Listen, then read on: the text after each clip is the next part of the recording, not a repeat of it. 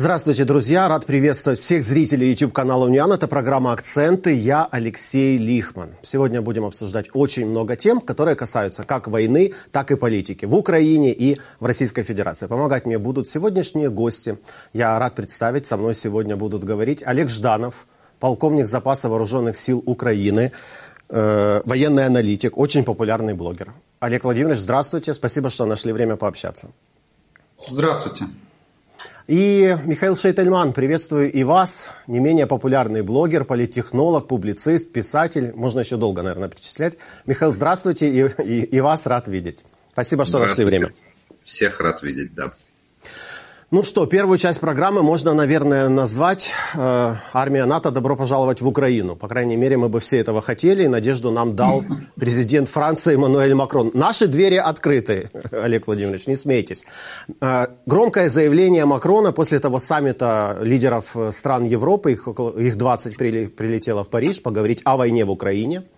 Э, как вы объясняете довольно неожиданное это заявление. Согласитесь, что по итогам этого форума, этого саммита, без него тоже можно было обойтись, там было принято, ну, в общем-то, громкие решения, громкие слова произносились, э, декларировалась поддержка Украины, и без него было бы много, да, достаточно, чтобы показать России, что Европа не устала от Украины, не устала от этой войны, готова играть в долгую. Но тут неожиданно Макрон произносит эти слова, что сухопутные войска Евросоюза могут принять участие в этой войне, развязанной Путиным. Такие заявления просто так, ну, для там, заполнения неловкой паузы, они не произносятся, согласитесь. Почему они прозвучали? Олег Владимирович, давайте с вас начнем. Ну, хорошая пиар-компания. Эммануэль Макрон пиарщик и в какой-то мере где-то даже популист, я бы сказал. А, дело в том, что вот я хочу в качестве а, аргумента э, процитировать Олафа Шольца. Я сегодня нашел эту цитату. Олаф Шольц уже ответил Макрону на на его заявление. А потом я это объясню. Так вот, Олаф Шольц сказал, то, что было решено между нами с самого начала, остается в силе. И в будущем никаких войск на земле, никаких солдат, отправленных европейскими государствами или странами НАТО на украинскую землю, не будет. Ответ, конец цитаты. Это ответ Олафа Шольца. И сюда я еще добавлю слова а, Джо Байдена, которые были произнесены буквально в первые месяцы войны, где он сказал, что НАТО никогда не, не вмешается в этот конфликт. А, единственный вариант, по которому возможно присутствие иностранных войск на территории Украины, это когда война будет, э, боевые действия будут окончены, война, наша перемога будет оформлена юридически, и наступит переходный период между окончанием войны и вступлением Украины в НАТО. Вот тогда по решению Верховного, Верховной Рады Украины возможно присутствие иностранных войск на, либо на постоянной, либо на временной основе на территории Украины. В том числе и для обеспечения гарантий безопасности, которые предоставила Франция. Вот. И еще, что самое важное, исключите, пожалуйста, из лексикона э, аббревиатуру НАТО. Потому что Макрон об этом не упоминал. Он сказал, что э, речь идет о войсках европейских стран. И там э, на, про, НАТО, про НАТО вообще даже не упоминалось. Вообще, а вот теперь комментарий коротенький. Э, это самый сладкий сон Путина. Чтобы третья сторона, особенно страна, которая, которая является членом НАТО, ввела на территорию Украины свои войска. То есть э, Россия это сочтет как прямое вступление в войну на стороне Украины и, соответственно, потянет за собой НАТО на основании пятой статьи э, устава этой организации. А, а, и тогда легити... Путин восстан... первое восстановит свою легитимизацию на международной арене, потому как э, все равно переговоры вести надо будет рано или поздно. Любая война заканчивается переговорами. Вот. А с другой стороны, э, уровень переговоров будет уже лидеры стран, членов НАТО или лидеры стран, которые пожелали отправить войска или вступить в войну на стороне Украины. То есть ни о каком Киеве и речи уже быть не может. Это то, о чем мечтает Путин. Поэтому заявление Макрона мне больше кажется, знаете как, Франция всегда обходит острые углы. Франция всегда малой кровью пытается добиться максимальных политических дивидендов. Смотрите, как только мы начинали высказывать критику в отношении Франции, что они очень мало нам помогают в вооружении, кстати, они пасут задних по объемам поставок вооружений. Вот. Эммануэль Макрон сразу чем отделывался? Он давал нам батарею этих самых САУС «Цезарь». И мы все радостно успокаивались. Он давал нам два десятка ракет «Скальп». И мы сразу же успокаивались. Он нам дал 10 танков колесных. Мы сразу же успокоились. То же самое и здесь.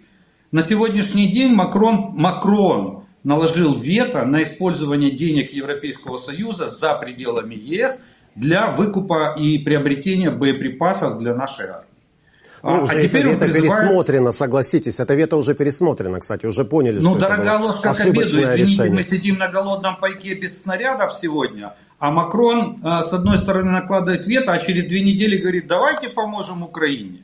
Помните, как говорил один герой, поможем нашим кочегарам, кто ком товарищ. Так Более вот того, это он, вот даже, же... он даже критикует Шольца после этого после да, этой конференции. он критикует. А да. А Шольц, между прочим, а Шольц, между прочим, договаривается с Индией о поставках нам боеприпасов сейчас и срочно. Нидерланды выделяют из своего бюджета, а не с европейского 100 миллионов, чтобы нам доставить эти 800 тысяч, которые нашел Петр Павел. А при этом, э, при этом Франция готовит для Армении огромную партию вооружения.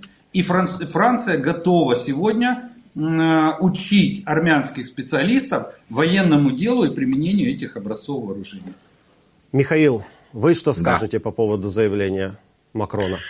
Да, давайте начну действительно с заявления. Мне кажется, что ведь он же не сказал, что прям, во-первых, да, ну, совершенно очень точное замечание про НАТО. Никто про НАТО никакое не говорил. Это некий, в теории, набор неких стран, которые захотят принять участие, причем в миротворческой миссии. То есть не в войне, не ввести войска и воевать против вот туда, под Авдеевку, а типа занять какие-то позиции, сказать, вот теперь нападение на эти позиции будет нападением на Францию или на Нидерланды, потому что начальник генштаба Нидерландов подтвердил, что такое возможно в теории, или на Латвию, потому что сегодня то ли премьер, то ли президент латвийский подтвердил, что опять-таки в теории Латвия может принять участие в таких силах. Вот. Значит, эм, Речь идет о том, что это ну, какой-то набор стран, из нескольких стран ситуативно собранный. Такие наборы стран, в принципе, бывают. Ну, например, сейчас коалиция есть, которая воюет против куситов в Красном море. Там шесть стран. Там ни НАТО, ни Евросоюз, там США, Канада, Австралия, Бахрейн, э, Великобритания Нидерланды, ну, например, да, коалиция. Э, можно вспомнить ситуацию, когда война в Ливане, 1982 год, и в Ливан были введены британцы, французы и американцы, ну, например. Они там ни с кем не воевали, они не бежали на фронт воевать. Они сидели, занимали некие позиции, чтобы там, э, в общем, не убивали мирных жителей, скажем так. Я думаю, чем это было вызвано, ну, почему сейчас? Он раньше не говорил два года такого, а сейчас сказал. Так же, как почему он вообще вдруг провел в Елисейском дворце все вот это совещание из 20 лидеров, это же инициатива Макрона, которая опять не ни Рамштайн, ни НАТО, ни Евросоюз, а что-то принципиально новое. Я думаю, что за последние недели прозвучало достаточно много угрожающей риторики со стороны России, именно риторики такого склада, э, что мы, мы устроим геноцид Украины. Вот они прямо об этом говорили.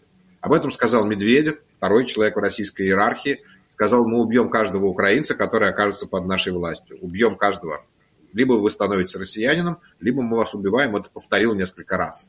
Выступил Небедзи. Мы унич... будем уничтожать город за городом, сказал Небедзи. Будем уничтожать Украину. Поэтому соглашайтесь, пока не поздно, забрать какие-то остатки. А, вот. И таких заявлений, ну, кстати, даже заявление вот этого губернатора оккупационного в Запорожской области, ну, российского, который прямо рассказал про геноцид, который они устраивают, абсолютно открыто. Все это в сумме, я думаю, там было больше гораздо за последние недели, плюс выступление, кстати, Путина, который открыто заявил впервые о своих целях – на международной арене, имеется в виду в разговоре с э, Такером Карлсоном, все это в сумме могло и сработать. Что из этого? Вот этот факт, этот, этот, или же убийство Навального. Я не знаю, что так сильно повлияло на Макрона, что мне кажется, его заявление было следующим, если его так с дипломатичного языка переводить, что мы введем войска, если будет угроза геноцида. То есть мы не на фронт их пошлем, а вот, не знаю, наполним города нашими войсками, чтобы здесь не убивали мирных граждан. Как это было сделано, не знаю, французские войска в Одессе в гражданскую войну, например. Да? Мы, грубо говоря, возьмем под охрану какие-то объекты, и теперь это будет под охраной коалиции из международных стран. Вот примерно мне представляется это таким разговором.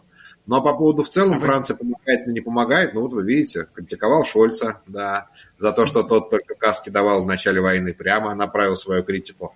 В целом, да, что в чем я согласен вот с Олегом, что Франция, конечно, помогает непропорционально своему размеру, потому что есть соотношение ВВП Франции и Германии. Так вот, в Германии ВВП больше, чем во Франции на 40%. У тех там 3, по триллиона, у этих 4,2 триллиона на 40%. А теперь сравним военную помощь. В этом году Франция выделила 3 миллиарда евро военной помощи Украине, а Германия 7,1 миллиард евро военной помощи Украине. То есть два с лишним раза Германия помогает больше. Поэтому, конечно, можно критиковать Шольца, а можно просто выделить деньги на закупку вооружений. Тут, к сожалению, у Франции пока нет э, доказательств, что она круче, чем Германия или хотя бы на равных с ней. Но денег в ближайшее время может стать еще больше на закупку вооружения. Во-первых, во Франции договорились о создании дальнобойного этого альянса, и 15 стран согласились закупать э, вооружение да, вне пределов Европейского Союза произведенное. Сегодня Урсула фон дер Ляйен сказала, что на закупку этого вооружения могут э, пустить деньги замороженные активы Российской Федерации. Олег, а как быстро это может сработать? На какие объемы поставок мы можем рассчитывать? И самое главное, конечно, объемы и как, как растянется во времени, как быстро это может повлиять на ситуацию на фронте? Ну, смотрите, на, давайте на примере. Э, э, Петр Павел сказал, что если деньги найдутся, то в течение нескольких недель поставки в объеме 800 тысяч боеприпасов начнут поступать в Украину. Я вам скажу так, что на рынке вооружений на сегодняшний день нет дефицита. Если туда прийти с деньгами, то можно оттуда выйти с э, полным, полным набором угу. вооружений, которое, которое вы, мы себе сможем, или которое желающий там, покупатель сможет себе позволить по объему своего кошелька. Поэтому на сегодняшний день все определяет наличие средств и желание, желание приобрести вооружение на эти средства. Вот. Так что если будут, э, если будут средства, то и вооружение тоже будет. То есть э, дефицита нет, это означает, что в течение ну, даже месяца можно кардинально изменить ситуацию, ну хотя бы выйти, если не на паритет, то не на это безумное соотношение один к шести по артиллерии, о котором говорил Зеленский. Да, абсолютно правильно. Ну, я вам привел пример. Если вот сейчас Нидерланды быстро выделят эти 100 миллионов евро, а я думаю, что у них есть такая возможность, тут надо просто решение правительства. Только, а, что Бельгия то... заявила, что 200 дает, кстати, вот буквально полчаса назад. Ну, тем, тем более, видите, средства есть. Значит, значит, закупки можно, а, значит, закупки можно производить и достаточно будет, сколько транспорт будет идти, от, это скорее всего будет морской транспорт, а, потому как э, авиации вряд ли такое количество боеприпасов могут, могут перебросить. Вот. И сколько будет идти транспорт, погрузка, разгрузка и транспорт до, до Жешева, а потом Жешева в Украину. У нас же прямых поставок нету, нету никаких. Вот. Михаил, как э, Российская Федерация реагирует на последние новости из Европы? Ну вот, э, не могу не заметить, что будто по заказу, да, после заявления Макрона, ну, даже без заявления Макрона, после этого форума а, в Париже, как по заказу Financial Times – у нее резко оказались в распоряжении данные секретные, сверхсекретные от вооруженных сил Российской Федерации, в которых говорится, что Россия готова использовать ядерное оружие в обычных боевых операциях не только в качестве ответной меры. Ну, в общем, вытащили э, ядерную дубинку в очередной раз. Что в Российской Федерации думают по всему происходящему? Да, ну здесь, конечно, во-первых, важно, что они, да, это их взбесило, то, что произошло во Франции, конечно же. Песков реагировал очень быстро. Э, не заметил тоже, что речь шла не про НАТО, поэтому начал говорить про НАТО, хотя причем здесь НАТО. Но его ответ звучит как некий ультиматум, который, в общем, не имеет под собой юридических-то никаких оснований. То есть, что он сказал? Если там окажутся войска западных стран, то тогда мы будем рассматривать как объявление войны НАТО. В смысле? Это территория Украины, суверенная территория Украины. Только Украина имеет право решать, какие войска здесь будут находиться, а какие нет. Это от России никак не зависит.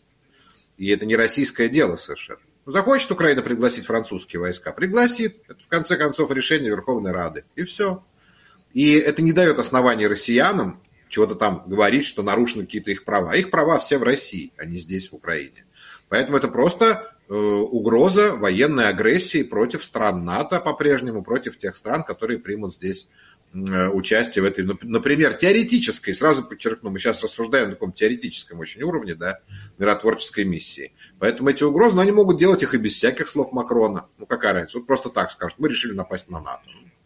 Оснований же ровно так, что так не было, что так нет. Никто ведь не говорит о том, что французские войска будут введены, не знаю, в Калининград или там в Саратов. Французские войска будут введены на территорию суверенной Украины. Дальше. Теперь вы говорите вот эта история про ядерное оружие. Вот это, конечно, ну, если то заявление, ну, окей, как, как положено в дипломатических рамках все было сделано, то эта история, которая всплыла про то, что якобы, значит, они готовы наносить ядерные удары, и даже если 20% флота уничтожено, ну, это прям, конечно, какая-то такая детская наивная попытка всех обмануть, как будто никто не понимает, о чем идет речь. Ну вот типа вдруг выяснилось, что у них там есть какая-то доктрина, и вдруг выяснилось, что вот именно когда флот, вот флот, пожалуйста, не уничтожайте, это не ни, мы ни в коем случае на это не согласны. Почему они сейчас про это заговорили? Потому что мы уничтожаем их флот. Потому что мы уничтожаем их флот. Почему 20%? Да потому что мы уже уничтожили, насколько я понимаю, Черноморского флота 30%, если считать в штуках. И они как бы говорят, россияне, пожалуйста, пожалуйста, не стреляйте больше по кораблям Черноморского флота. Они же понимают, что нам помогает западная разведка их уничтожать, эти корабли. Пожалуйста, пожалуйста, а то сами видите, у нас вот тут доктрина. Ну, конечно, все это такое шитое белыми нитками, такое примитивное вранье, да, смешное даже и наивное, потому что все же, ну, все-таки на Западе тоже все не идиоты совсем. Все понимают, что никакой доктрины в России нет. Никто ее читать в, случае, в любом случае не собирается. Кто вот сядет там, что, да, они сядут читать доктрину, о, скажут, смотрите у нас, оказывается, вот так-то написано. Ничего подобного. В любой ситуации они придут к Путину и спрашивают, что делаем-то, Владимир Владимирович? И что, в доктрине у них написано убивать главу оппозиции? Нет, это не написано ни в какой доктрине. Просто Владимир Владимирович сказал, да, и Навального замочите. И замочили, вообще без вопросов. Вот. И у них нет в доктрине, кстати, у них никогда не было, что надо нападать на Украину полномасштабной войной. Не было такого в доктрине России. Или совершать военные преступления массовые, геноцид соседних народов. У них не было этого в доктрине, и в законодательстве не было, и в Конституции этого не было. Но они же это делают просто по приказу Путина. Это страна, которая управляется по приказу одного человека. Поэтому очень смешно реагировать вообще всерьез на какие-то их там доктрины. Какая разница? Сегодня Конституцию же они переписывают. Просто сидит Путин, у себя переписывает. Ну, захочет задним числом эту доктрину любую напишет. Когда применят, тогда и напишет. Поэтому ядерная угроза существует. У нее есть какая-то вероятность применения ядерного оружия. Она есть. Но никакие бумажки, которые где бы там ни всплывали, никак не изменяют вероятность применения ядерного оружия. Но вот какая была вчера, такое осталось сегодня. Что у них там написано в бумажулях, совершенно, по-моему, не важно. Олег Владимирович, а ваше отношение к этому последнему да, ядерному предупреждению?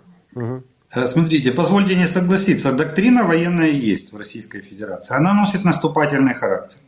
И, кстати, в доктрине есть, такая, э, есть такое эм, содержание, что интересы Российской Федерации могут возникнуть в любой точке земного шара, и Россия будет их решать э, то же самое в любой точке земного шара, где бы они ни возникли.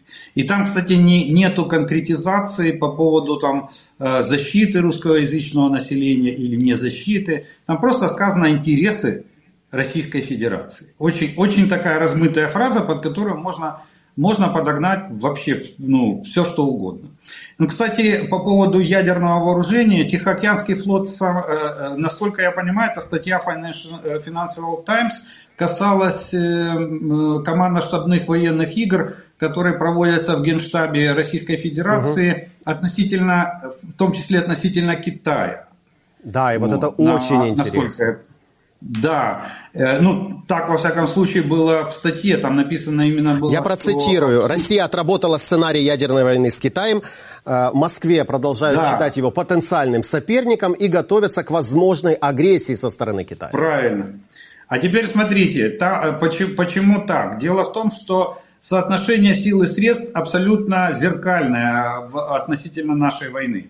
Если у нас на поле боя, на театре военных действий Россия имеет кратное превосходство в технике и вооружении, то на Дальнем Востоке, а кстати Дальневосточный военный округ был возобновлен Путиным в последнем его указе по поводу а, реформирования а, административно-военного деления Российской Федерации.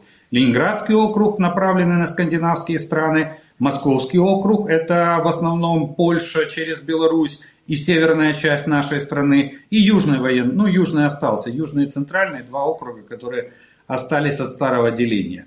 Вот. Так вот, э, на Дальнем Востоке, там на том театре военных действий, там наоборот, там кратное превосходство в технике и вооружении и в личном составе со стороны, со стороны Китайской Народной Республики. И там конвенциальная война или, или война конвенциальным оружием для Российской Федерации нереальна. Она заранее проигрышная.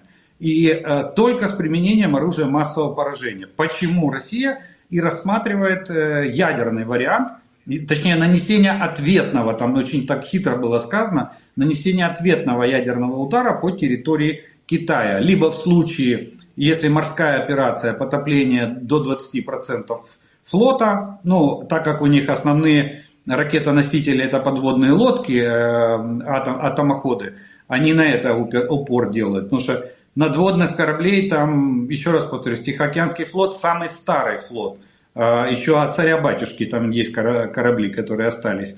Вот. Либо в случае сухопутного вторжения китайских войск на территорию, на территорию Российской Федерации. Поэтому они и отрабатывают. Но здесь самое главное, насколько я понимаю, это то, что Российская Федерация рассматривает Китай как вероятного противника. При том, что, допустим, тот же министр финансов России Силуанов Э, ведет переговоры с Минфином Китая о том, чтобы взять э, займы в юанях. То есть у них нету, э, им нужны деньги, им нужны внешние вливания, инвестиции, поэтому они ведут переговоры. Но при этом Генеральный штаб при закрытых дверях рассматривает варианты, варианты вооруженного противостояния с Китаем с применением ядерного оружия. И, наверное, они оценивают эти риски как очень высокие, если сейчас произошел вброс Вы знаете, я боюсь, что я боюсь, что тут масло в огонь больше всех подливают Соединенные Штаты. Угу. Почему? Потому что Соединенным Штатам нужна, нужна страна, которая будет либо угрожать военным, а, военной агрессией Китая, либо воевать с Китаем. Вот та же самая ситуация, опять же, зеркально отражающаяся на, нашем, на нашей войне, что нужна была страна, которая будет противостоять э, милитарной машине Российской Федерации. И этой страной оказались мы, к сожалению. Ну вот. И вот эти вот, э, я всегда говорил, моя позиция была такая, что э, первым, кто будет стоять на страже и не допустит развала Российской Федерации, это будут Соединенные Штаты. Они постараются максимально ослабить военный потенциал России для того, чтобы принудить Российскую Федерацию идти на приемлемые компромиссы для них здесь, на европейской части континента, но при этом Соединенным Штатам нужен военный союзник, который поможет им э, в противостоянии с Китаем.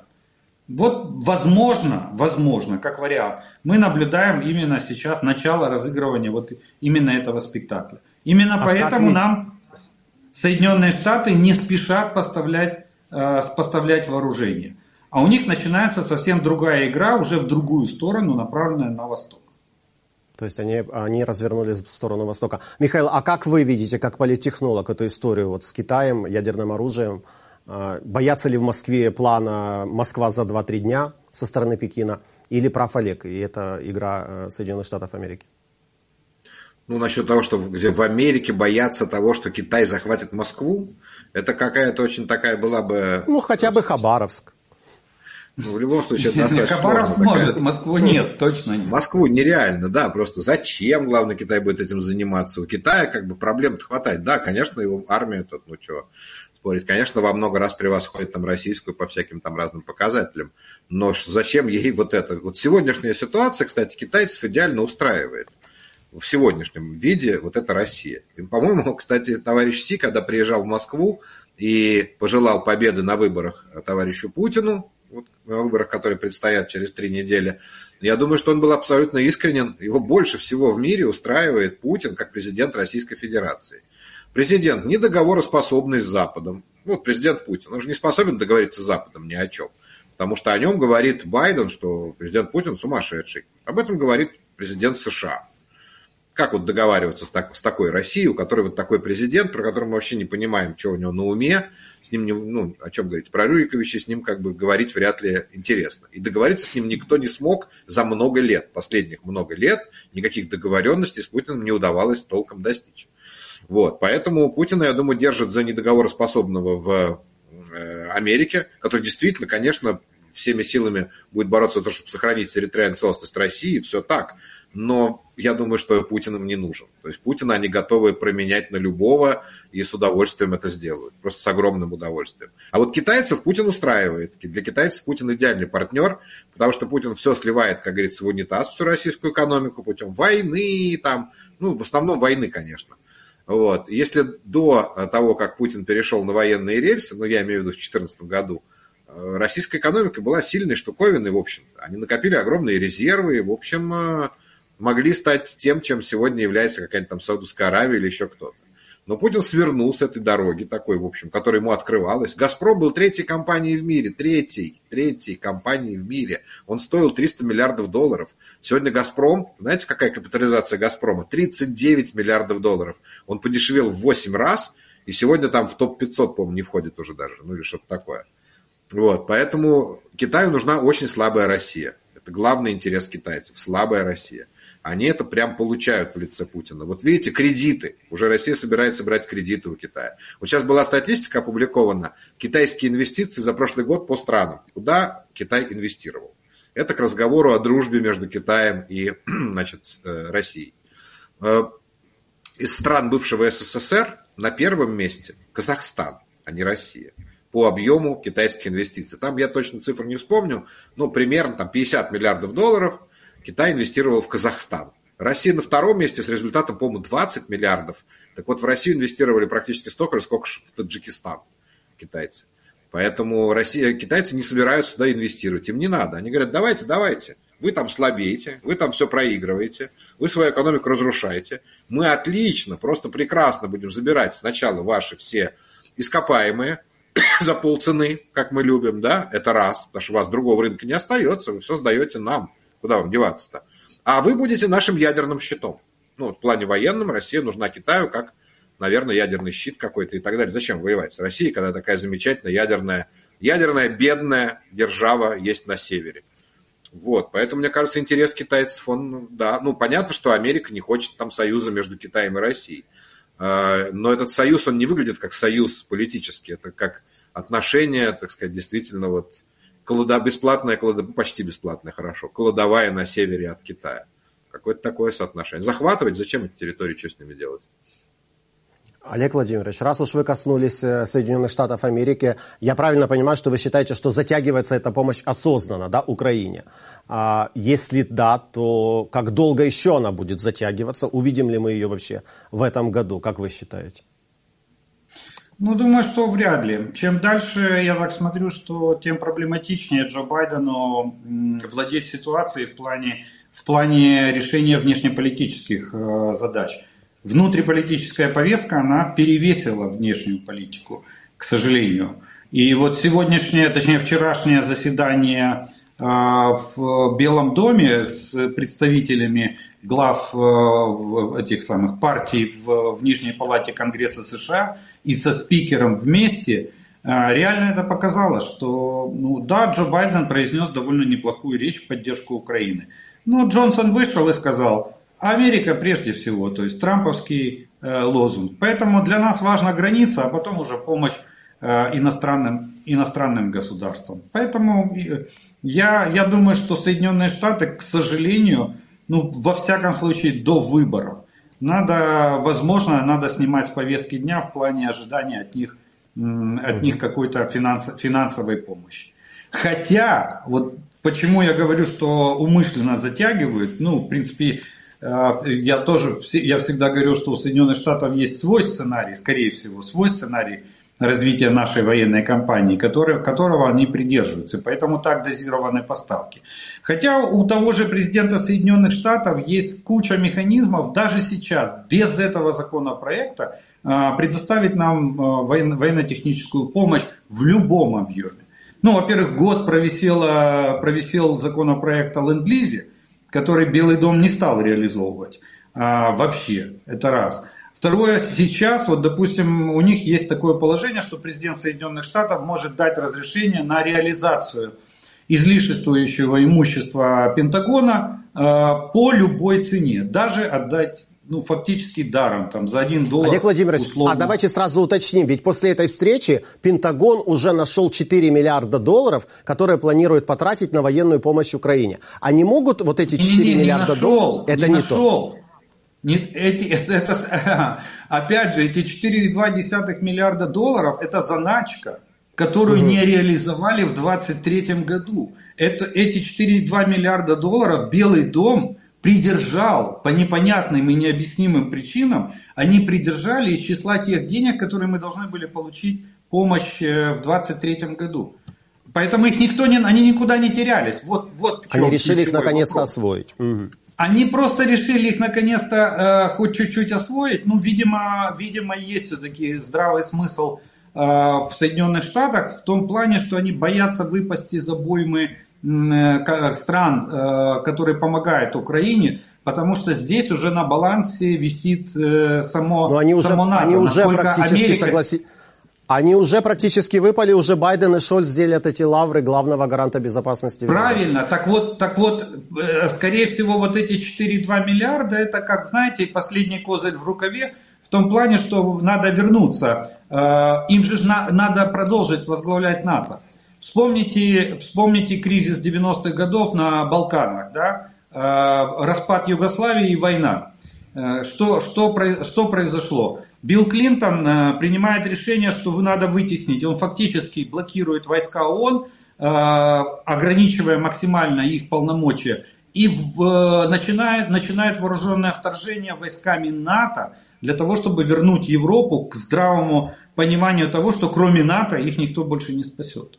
Вот сейчас, мне кажется, примерно такая же ситуация, когда США теряет рычаги управления в, в Европе, в НАТО а это в основном Европа.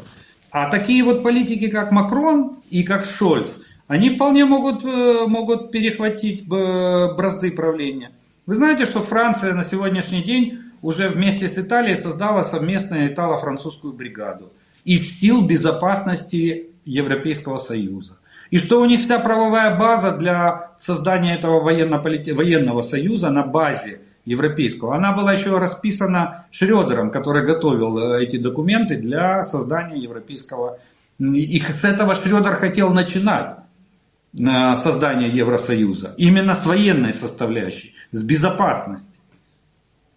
Ну, э, Шольц, он как-то очень осторожно перехватывает эту, эту пальму первенства, Михаил, согласитесь, Тауруса, mm-hmm. да, сначала, сначала он обвиняет лидеров э, Европы в том, что они недостаточно помогают Украине, обещают всех лично обзвонить и требовать усиления поставок, но когда вопрос заходит о Таурусах, почему шаг вперед, два шага назад?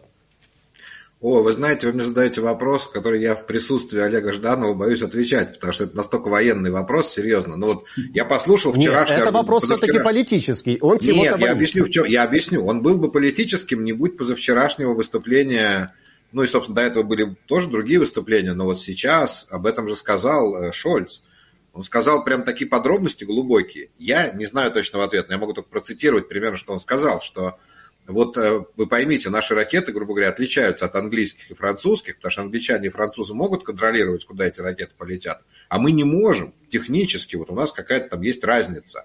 И поэтому мы боимся, что они попадут вот в те цели, которые я знаю, куда их могут выстрелить, и я этого боюсь. Он до этого говорил как про Москву, там давно уже, там месяц назад. Вот я, и он, то есть он, по его утверждениям, получается, что эти самые Таурусы вот настолько какие-то сложные, как так сложно устроены, что их нельзя контролировать, а скальпу и Storm Shadow можно контролировать, куда мы будем стрелять. И он нам типа не доверяет, что мы его обманем и стрелять будем не туда, куда он обещал. Это одна версия. Вторая версия, он имеет в виду Крымский мост, может быть, и что прямо он боится, что если он выстрелит по Крымскому мосту, я не знаю, может, ему позвонили из а, этот Песков позвонил или кто там положено, чтобы звонил, ну, типа, из, из, из России позвонили, сказали, смотрите, если ваши ракеты против э, Крымского моста, то у нас вот тоже какая-нибудь доктрина есть по этому поводу. Ну, я не знаю, да, но очевидно, что человек говорит, есть угроза, нас запугали, нас запугали по поводу Таурусов, и мы боимся еще, что Украина применит их не так, как обещает, а мы не сможем это контролировать. Я помню, как он до этого говорил, что мы попытаемся переделать ракеты, чтобы они не могли бить по территории России, но вот, говорит, переделать не получилось. Вот в чем тут загадка? Тут вот давайте послушаем Дальность. человека, который, Это очень, который все знает. очень просто, Михаил. Дело в том, что, дело в том, что Storm Shadow и Scalp, они имеют дальность до 300 километров. С учетом безопасного удаления от э, линии фронта рубежа сброса этих ракет, э, фактически залет на территорию России минимальный. И э, это можно списать на ошибку или на погрешность.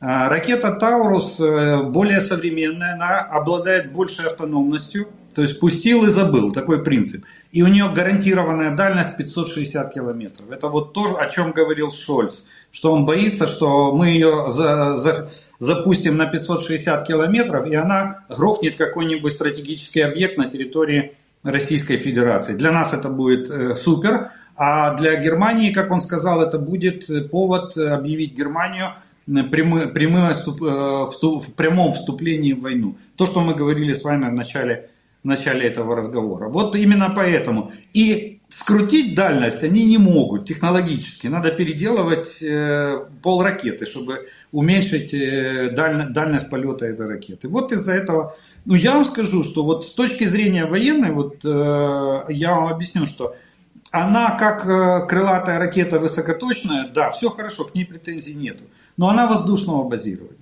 Чтобы пустить эту ракету, надо подготовить экипаж, надо подготовить самолет, надо запустить, надо определить рубеж сброса, надо ввести координаты в ракету. Я сторонник того, что нам надо, э, надо просить ракеты оперативно-тактические до 300 километров сухопутного базирования которые высокомобильные, которые не требуют большого времени на развертывание и свертывание пусковой установки. Развернулся, пуск сделал, свернулся, уехал. Все. Вот это мне, на мой взгляд, на, будет более для нас эффективно, чем опять же к ракете Таурус нужен, нужен носитель. Или надо а, а, модернизировать самолеты. Но одно дело в самолет поставить блок, который будет сбрасывать эту ракету, запускать ее, а другое дело поставить э, в самолет, модернизировать самолет, чтобы он мог, пилот мог э, вносить коррективы в, э, в координаты цели этой ракеты и полноценно полноценно ее выводить на цель. А возможен такой вариант, что то, из чего мы только просим, э, ну, в информационном пространстве, да, обращаемся с запросами, уже работает на территории Украины. Я сейчас об, об этом самолетопаде, конечно, очень приятном. А, эти Су за месяц сбитое рекордное количество, да, два А-50, уничтожение одного, называют просто фантастическим сценарием. Действительно ли это модернизированные украинские С-200? Действительно ли это мобильная работа с патриотами, которые у нас есть? Олег Владимирович, как вы считаете? Или, возможно, где-то там что-то, то, о чем нам пока еще не нужно знать? А, я не думаю, что э, то еще, что не нужно знать. Смотрите, по А50, я думаю, все-таки это э, в конечном итоге мы, мы кое-что переделали в С-200. А, у нее 300 километров гарантированная дальность поражения а, ракеты. Ее просто могли доработать. У нас ну, все-таки КБ лучше в плане, э, в плане вправления или, или конструирования мозгов для ракет, для систем управления боевыми модулями они, они монстры. Это однозначно. Поэтому А-50, я думаю, мы достали все-таки с комплексом С-200. А вот э, то, что самолетопад на, на линии фронта, э, то я, я напомню, э, ну, Патриот вряд ли, потому что рисковать. У нас три комплекса Патриот. Вы что? Снять откуда-то Патриот, это все равно, что открыть, от, свернуть зонтик над, над головой того объекта, который, который сегодня охраняет Патриот и рисковать. Там время развертывания, допустим, только радиолокационной станции 30 минут у Патриота. И вычислить, э, ну, уйти, уйти, свернуться и уйти так быстро не получается. Поэтому я не думаю, что это Патриот. Я вот себе э, предполагаю, что это э, новая ракета, американская ракета, которая была адаптирована для пусковых установок э, БУК. Э, помните, было сообщение в открытой печати, что Соединенные Штаты доработали свою ракету и адаптировали ее для пусковых установок БУК. БУКи у нас есть, у нас ракет к ним нет. Их производство находится в России. И там дальность 80 километров. И вот, я, вот это я как раз нам, а нам надо закрыть дырку от 40 и более километров. То есть они за 50-60 километров от фронта сбрасывают кабы, кап летит на 70. Да, им достаточно, чтобы он ударил по нашим позициям или там в ближайшей глубине на 10-20 километров от фронта. А вот сбить мы его ну, ничем не можем достать на таком удалении. Так вот, я думаю, что это это моя версия, что это может быть американская ракета, адаптированная для комплекса БУК. Михаил, я знаю, вы отслеживаете, насколько успехи вооруженных сил Украины в небе первые успехи, дальше будет больше, мы в это, в это верим.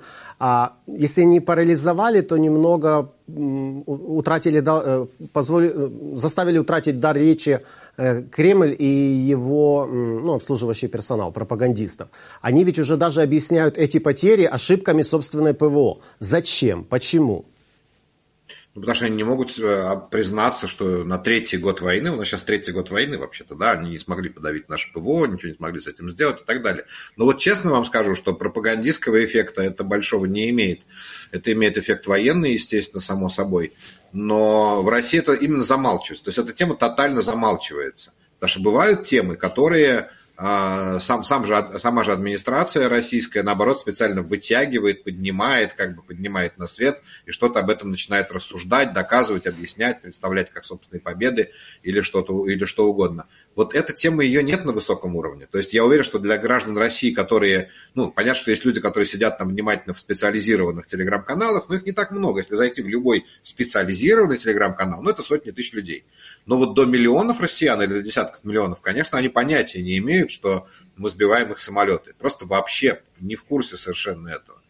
Поэтому у них простая, простая история про это, замалчивать. Вот, вот, вот и все, что есть. Вот и все, что есть. Ну и я думаю, что, смотрите, 17 марта все-таки сакральная дата, выборы президента Российской Федерации, и им нужно, они, я думаю, обязаны сохранять, вот если посмотреть чисто политически, политически, пиарно, там, как угодно, медийно, они обязаны сохранять вот этот наступательный порыв, дух и так далее. Им сейчас все равно, сколько самолетов они потеряют, если это до 17 марта. Никто не скажет, все, останавливаемся, не бомбим, посмотрите, украинцы нашли против нас решение. Нет, им скажут, до 17 марта бомбим, потом прекращаем.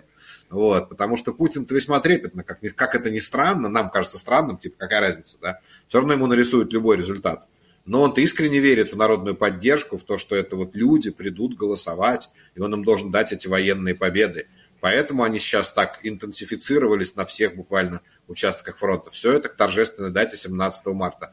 Потом, я думаю, потом они будут считать раны, товарищи считать. Помните, вчера Игнат сказал, что Э, ну, наш спикер в, в воздушных сил, что мы, Воздушных они сил. сейчас делают мясной штурм самолетный, сказал Игнат.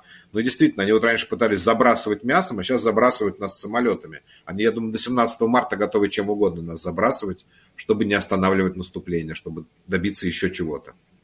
А как вы думаете, вы, кстати, это правда, Михаил, что Путин... Извините, да. ремарку. Вы забыли еще одну сакральную дату. 29 февраля. Э, выступление Путина перед федеральным собранием. Это очень важно. И, скорее всего, именно поэтому они замалчивают про самолеты. И даже ФСБ, я не знаю, насколько, насколько соответствует действительности, но один из таких авторитетных военкоров российских, я их тоже просматриваю, написал, что под Мариуполем а, экипаж комплекса С-400 был арестован сотрудниками ФСБ за friendly fire, что ребята упились 23 февраля, празднуя э, э, праздник, и в результате сбили, сбили свой самолет. Так что у них, у них э, есть повод, чтобы замолчать. Ну, замалчивают ну, Да, я представляю себе, вот я сам в советской армии помню, когда служил, мы бы 24 февраля все что угодно бы сбили, если бы нам дали снаряды и пушки, это точно. А, человеческие жертвы, понятно, что с ними Путин не считается, но там же просачивались все равно данные о колоссальных потерях немыслимых за взятие Авдеевки. И э, появля... появилась информация о том, что Путин дал приказ до выборов, до 17 числа, о которых вы, Михаил, говорите, о котором а, взять всю Донецкую область. Мог ли он пойти ну, то, что он мог дать такой приказ, это понятно, скорее всего, да. А, Олег, как вы считаете, а силы есть, ресурсы есть на это? Пока у них, к сожалению, признаем, есть это окно возможностей, пока у нас нет э, вооружения в достаточном количестве. Я скажу, что и у них нет в достаточном количестве. В достаточном количестве. Здесь это ключевое слово. Если бы, это, если бы у них были силы и возможности, то, поверьте, после 10 октября, как началась наступательная операция, они бы уже хотя бы, хотя бы вышли на тактическую глубину, хотя бы до 50 километров. А, ну вот дивизия примерно у нее 25-50 километров глубина, э, глубина наступления. Э, но они, они не вышли. Э, да, они срезали плацдарм на на, на Авдеевке, но это не тактическая глубина. Они продолжают на, на давить и не давать нам возможности занять нормальную оборону, продвигаться, но это не, не темпы наступления. Это, это такое ползучее наступление мелкими, мелкими шагами. Поэтому я скажу, что нету, нету силы возможностей. Тем более, что они подняли градус э, противостояния на линии фронта таким образом, что сегодня э, российское командование не может апеллировать э, даже оперативно-тактическим резервом. То есть переброска дивизии может резко отразиться на ситуации на линии фронта. Поэтому, поэтому они вот что могут, то они и в принципе за счет поступления личного состава, за счет поступления техники. Ну, кстати, вспомните, как на Авдеевском направлении, точнее на Бахмутском направлении наши военные говорили, пришел эшелон с техникой, все, значит идет атака на, э, на броне. Э, повыбивали мы всю технику, которая нас атакует, потом неделя или две недели идут мясные штурмы без брони. Вот. Но они просто не могут, не могут остановиться, и пока у них есть такая возможность за счет людского ресурса. А на оператив, на тактическую или оперативно-тактическую задачу нет. Давайте еще напоследок разберем кейс с Приднестровьем. Да, что это за загадка? Российские СМИ вовсю смакуют уже э, результаты заявления так называемого съезда депутатов непризнанного Приднестровья, которое попросило Россию о помощи со стороны Молдовы. Михаил, как вы считаете, российская пропаганда из Э, защита от Молдовы, да. А российская пропаганда трубила о том, что попросят чуть ли не военного вмешательства э, Российской Федерации или попросятся в состав Российской Федерации. Что-то пошло не так? Конечно, конечно. Недовыполнили план нет... Кремля, так называемые депутаты Приднестровья?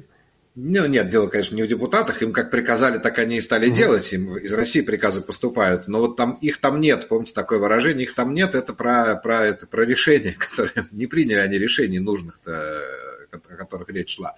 Понятно, что в администрации есть разные регионы, которые поручены разным людям. Кто-то проявил такую большую, значит, дерзость и решил, что сейчас мы объявим, там, предложил, давайте объявим Приднестровье частью Российской Федерации.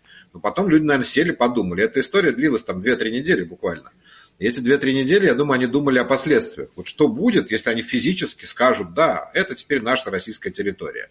Сколько там солдат России на этой, в этом Приднестровье? Ну, по каким-то сведениям, 2-3 тысячи.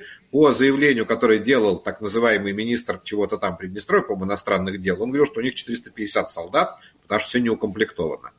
Вот, предположим, они взяли и объявили территорию России. Значит, островок посреди Европы, где одна граница с Молдовой, другая с нами – и в нем 450 солдат, ну, даже если 2000.